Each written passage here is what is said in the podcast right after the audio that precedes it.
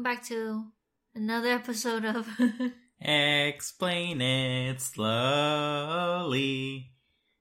Sorry, I've been playing a lot of Zelda lately. You've been watching a lot of Zelda lately. Yeah, more watching. I haven't really played a lot, but I have been watching a lot. Uh, anyways, this is not about Zelda. What is this about? I don't know, you tell me. So, I have a question. Why do babies, like, punch themselves in the face while they're sleeping and just wake themselves up? Like, what's up with that? I don't know. I have questions. I don't know, niece. Can you tell us what's up with that? We have our baby niece in our arms right now because she's not falling asleep. Except right as you asked her that question, she's zonked. She is dozing off.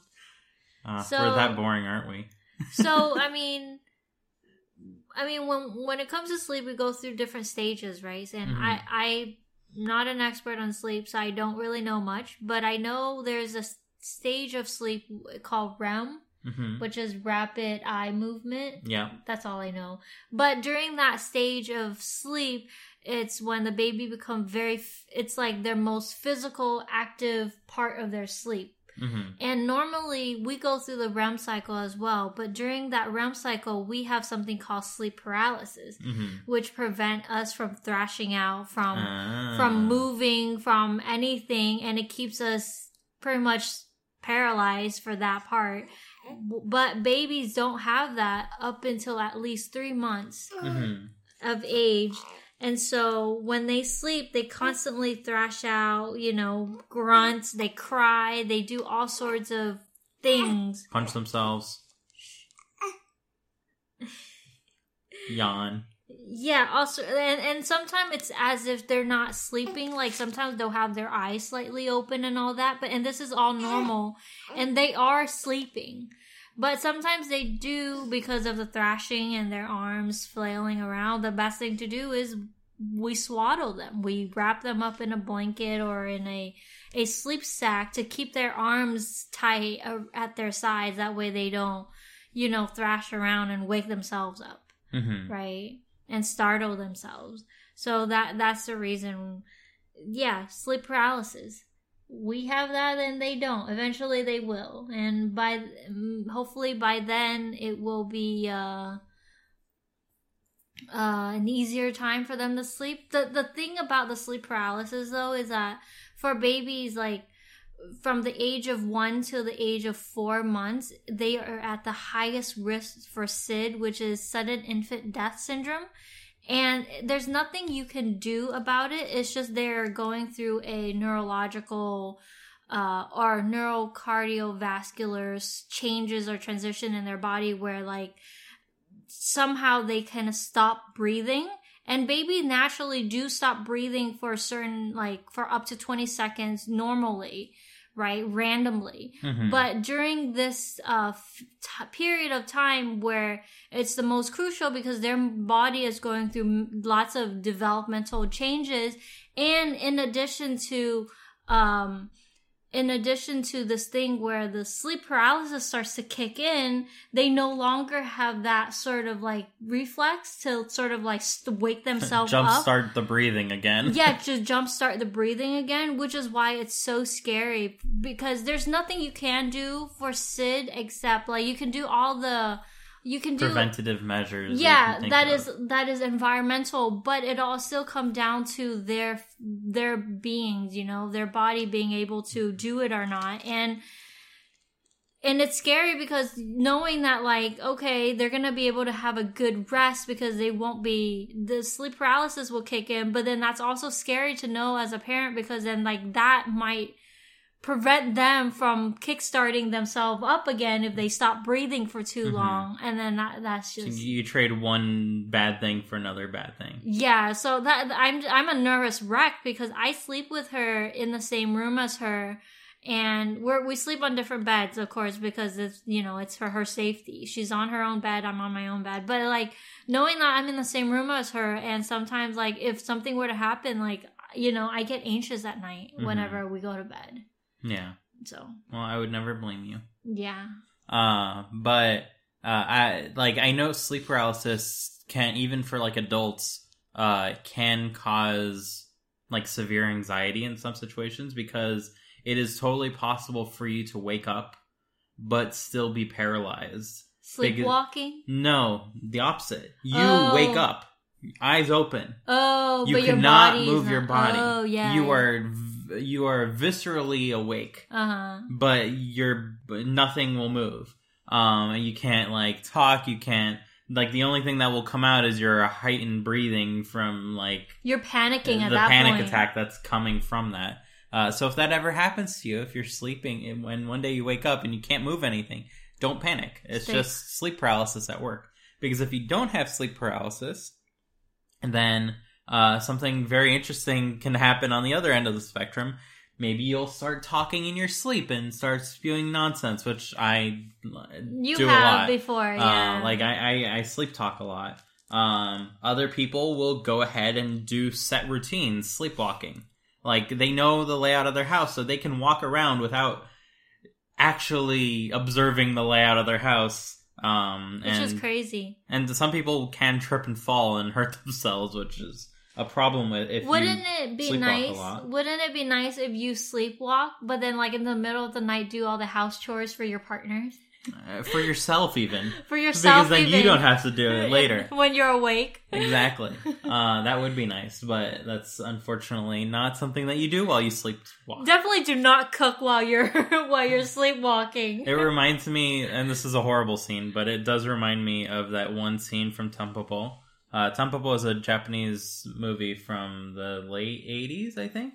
Um, but there's this one scene of this family uh, that is living right next to the train station, and that tells you that they're not in the best of financial like situation. But there's a mom, and the whole family's crowded around her, and she looks very sick. Uh, the doctor's there, um, but then the dad is like, "Mom, you you got to make dinner. Everyone's hungry. You got to make dinner." So she just gets up in that moment and Oh, she was in- like on her deathbed or something like that. well, right? d- don't jump straight to the conclusion, but yeah, in a day she just goes and whips up this like uh this this dinner for five or six. I, don't, I forget how many there were there. Uh and the like the kid is crying, bawling while while eating it, and like everyone is like just oh this is the most delicious dinner. Uh, and then the mom literally passes away right then and there, and the doctor's like time of death, like deadpan. Uh, and that's the end of the scene. That's the end of these characters. That in the whole movie, you're never seeing them again. Um, excellent movie for its uh, portrayals of food. Uh, because this is just like one one instance of that. But like that's that's what you reminded me of when you mentioned like just Cooking. making dinner. It's like in the days. Uh, and then just like pass out right afterwards, uh, and potentially forever. Uh, but I, I do I do often hear I like a lot of people bef- like from relatives and stuff like of someone who's like about to die or whatever that like they go through this thing where like they are I guess the word would be like my grandma, for instance, my mom's mom. I don't know her very well because I've since moved to America since I was little, and Mhm. we have I don't communicate with that side of the family, even though my mom does that kind of idea. But like my grandma recently passed away, and um they were saying how she's been sick for years now, bedridden to the point where she does not know anybody, does not recognize anyone, does not talk, does not. She barely eats. She's like literally a corpse, right? Mhm. On the bed, breathing, but that, that's all there is left. And then a few months before she passes away, all of a sudden she just was wide awake. She was very active, very alert, recognizes everyone, able to talk, able to eat, and then just a month later she's dead. Mhm. Like it, it's I I don't I wonder if that's like one of the those things that I don't I guess medically I don't know why that happens, but it seems like a lot of apparently from my side of the family I heard that like before someone died they often go through this like awake moment and then to- let me take it's notes. it's bizarre. it's bizarre. I I I'm sure that had nothing to do with like sleep paralysis or Mhm. anything, but it's just bizarre. hmm Yeah. I, I wonder if, like, this is completely hypothetical thinking here, but I wonder if, uh, in the process of those final moments in your life when you aged so much that everything is kind of breaking down, that one little thing can break down and reconnect circuitry that was there but not used Uh, for like so long. yeah. And I know it's like a little a little weird talking about humans as as circuits, but like if you think about how our brains work, it's not too dissimilar. Mhm. Uh, and you can potentially see how it might seem like they they're coming back, they're making a recovery, you know, and then what that really is an indicator of is their ultimate decline. Like there was nothing else like holding itself together, and this is just like the final, the final like last amount of things that do work that are suddenly coming into effect, but ultimately not being enough to change the outcome, right? Mm. Um. Anyways, um, back to back to sleeping. I have one more funny thing to share about uh, rapid eye movement. Uh, so REM, like you mentioned, is rapid eye movement, right? Uh, if someone is dreaming and you pull open their eyelids, you will see their eyeball moving back and forth rapidly, uh, which is literally what the thing is named after. Um, and I mean, niece does that whenever she sleeps, and sometimes her eyes are slightly ajar. you can see them. You can see her, going back and her forth. yeah, her eyes go back and forth. Yeah, so that's that's REM. Or you can sometimes see over their under their eyelid too, like if It's, they're like, moving. their lids are closed, you can Mhm. still see the the shape underneath moving. hmm But yeah, because an eye is not like a sphere; it does have a bubble where the lens is. Um, but in my in my sleep deprived thirties, uh, as I like to call them, uh, before niece, uh, just sleep deprived from working. Um, I I often, as I was f- uh, falling asleep, I caught myself in that moment where I was having having rapid eye movement. Like I can visually see the hallucination that my brain is looking at, Uh huh. but I'm still awake because Oh. I'm not totally like So your you weren't your eyes were rapidly mo- physically moving, and you were at in were you were not in control of them. I, so I could be in control of them. Like I could stop it. Oh, I could let it continue and I would still see the the imagery that like my brain is building for itself. oh, interesting. Because at that point it's like you're in dreamland. But it's not I like I wasn't completely in dreamland yet. Like I can still move. The sleep paralysis didn't kick in. Uh and I was so sleep deprived that that all like happened at once. Um and I I do wonder like if that is actually rapid eye movement or if that's just me like losing it little by little. like one is left to wonder these things. Uh, and it's it was just a curiosity. So I guess if you too are in your sleep deprived thirties uh, and notice that your eyes are are moving back and forth, let us know. I, you're you're talking as if you're so old. You're like thirty one. my back is broken. I would like to, for you to know. So yeah, that's that's uh fun facts about sleep. Oh, I also once woke up, uh, but I was sleeping on my arm, so it's not really paralysis.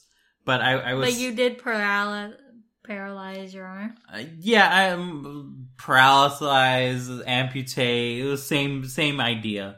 Uh, but I totally cut off all circulation to my arm, and it must not have been for too long because I didn't end up needing to lose my arm. Well, but it your body cold. your body wake you up, right?